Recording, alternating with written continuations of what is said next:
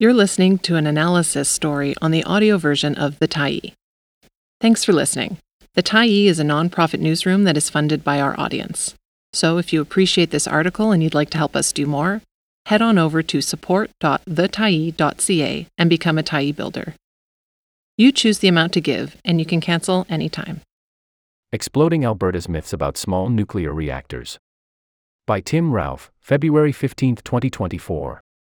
Alberta's government is really excited about nuclear power. More specifically, about novel and unproven small modular nuclear reactors. It hopes to use these to help lower the province's carbon emissions while letting the energy industry continue operating as usual, an enticing prospect to the government given its intention to increase oil and gas production, while still having the energy sector get to net zero by 2050. Small modular nuclear reactors produce less than one third of the electricity of a traditional reactor. The premise is that small reactors are easier to place and build, and cheaper. Alberta hitched its horse to this wagon with Ontario, New Brunswick, and Saskatchewan in 2022, taking part in a strategic plan for small modular reactor development and deployment. Alberta Innovates, the province's research body, had a feasibility study conducted for it by Pacific Northwest National Laboratory.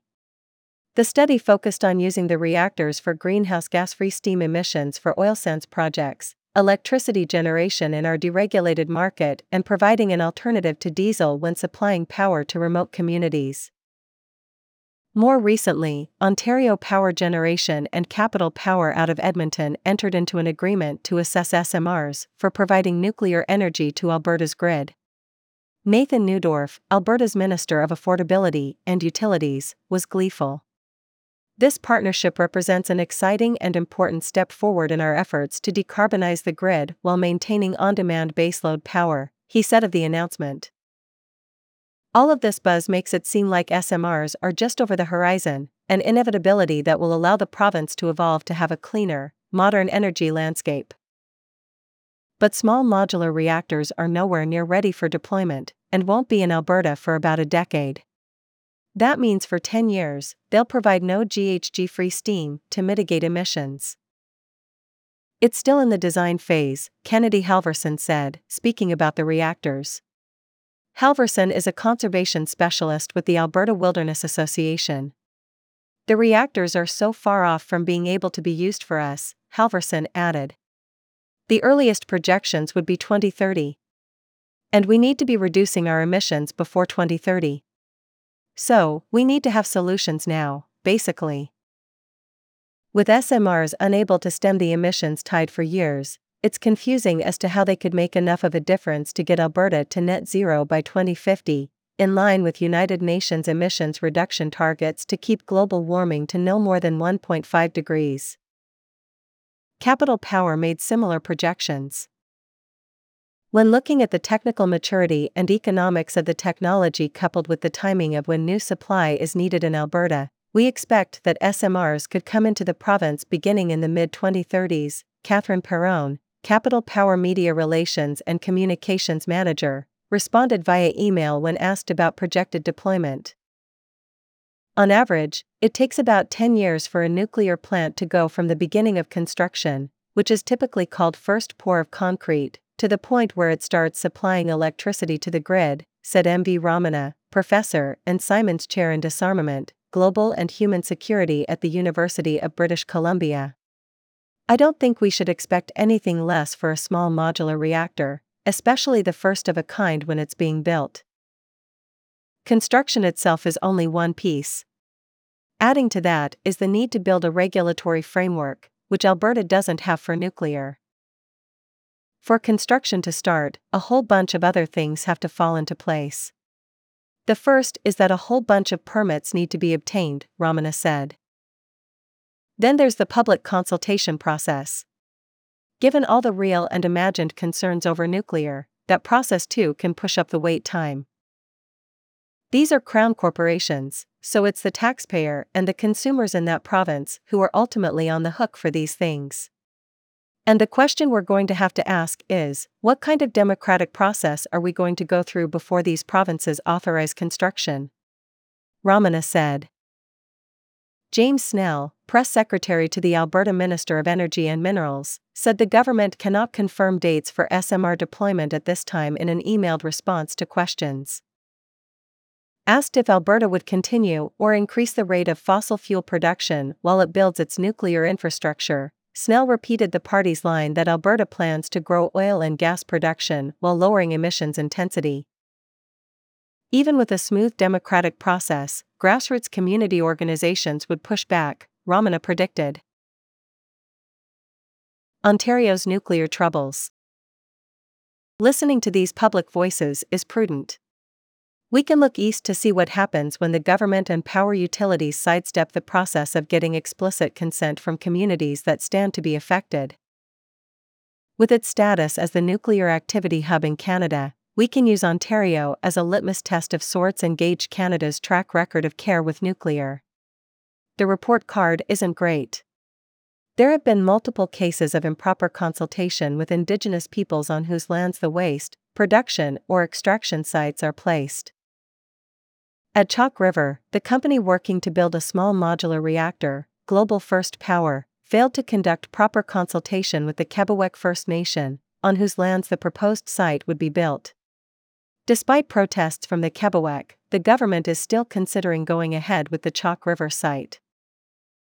In the midst of this frustration, Chief Lance Haymond of the Kebaowek First Nation accused the Canadian Nuclear Safety Commission, which is supposed to be an impartial regulator, of being far too friendly with the nuclear sector.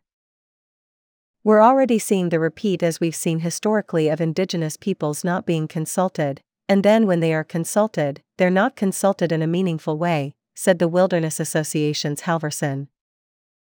This lapse in proper consultation with Indigenous peoples was also seen with the Saugeen Ojibwe Nation, who in 2020 overwhelmingly voted down a project to build an underground nuclear waste storage facility near Lake Huron.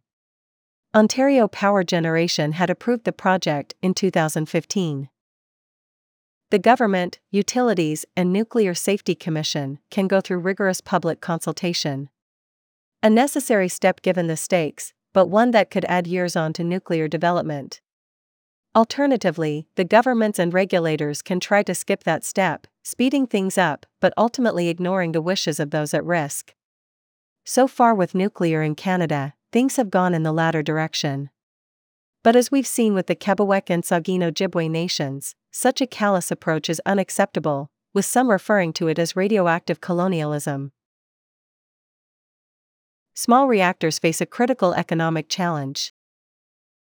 Adding to the timeline troubles are questions as to whether small reactors truly offer that much of an economic advantage, if any, compared with their larger counterparts.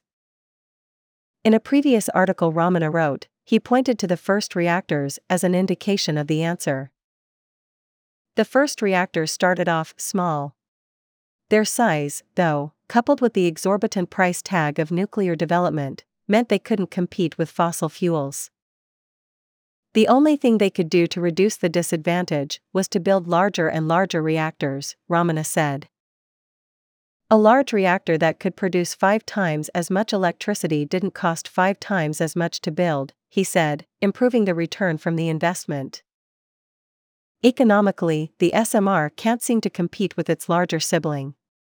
Adding this to the delays abundant with nuclear, controversies around construction and communities, and the misalignment of timelines for meeting climate commitments, we need to ask why we're seeing such a fervent enthusiasm for small modular reactors. Greenwashing by any other name. The answer is likely a simple one the Alberta government wants to keep the taps on. Their friends in the energy industry do too. Like carbon capture and sequestration before it, SMRs are the next way to stave off pesky talk of divestment and transition. Another of the nuclear feasibility studies for SMRs funded by Alberta Innovates centered on using them for steam assisted gravity drainage integration. Through this process, steam is injected into underground oil deposits to heat the bitumen in the sand enough for it to flow freely and be extracted. The study was conducted by Cenovus. Incidentally, Cenovus is also a proponent of carbon capture and sequestration, a usual suspect in the greenwashing lineup. Cenovus is a member of the Pathways Alliance, a a coalition of the six largest oil sands producers in the country. The alliance purports to be working towards the 2050 net zero goal, but has been stamped before with the scarlet letter of greenwasher. Cenovus, incidentally, intends to increase oil sands production by 10% in the coming years.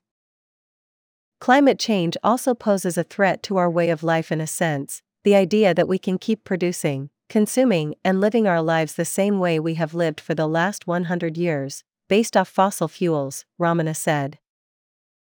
There are a lot of people who gain enormously from that, whose lives are incredibly rich materially, because they are profiting from the use of fossil fuels, and they don't want that game to stop. And so anything that they can do to keep preserving that is fair game for them, he said. The people are not buying that, but technology is one way by which, the industry, can keep claiming that they're going to solve this problem while keeping going the same way. Deflecting and delaying isn't the only greenwashing happening either, Halverson argued. She noted there's a special kind of tactic that comes with nuclear and other clean technology, where only carbon dioxide and greenhouse gas offsets are counted. When we reduce it all to just how much CO2 something emits, we're not getting the full picture of environmental impacts, Halverson said. She pointed to water use in nuclear as an example. Most nuclear technologies require a massive input of water to work. And as we know, right now we're in a drought in Alberta. Our water resources are so precious. We already have industries that are using way too much water as is, in a way that's not allowing our environments and ecosystems to replenish their reserves, like their water resources, she said. Despite the cheerleading for nuclear Alberta, where small nuclear reactors will let us enjoy the fruits of fossil fuels, and even produce more, in a cleaner way, the bones don't read that way. The argument that we can keep on drilling so long as we have that newest silver bullet hasn't stood up to scrutiny before, and it doesn't now. Thanks for stopping by the Tyee today. Anytime you're in the mood to listen to important stories written well, we'll be here. And if you'd like to keep independent media going strong, head over to thetyee.ca and click on the Support Us button to pitch in. Finally, big, big thank you to all of our Tyee builders who made this story possible.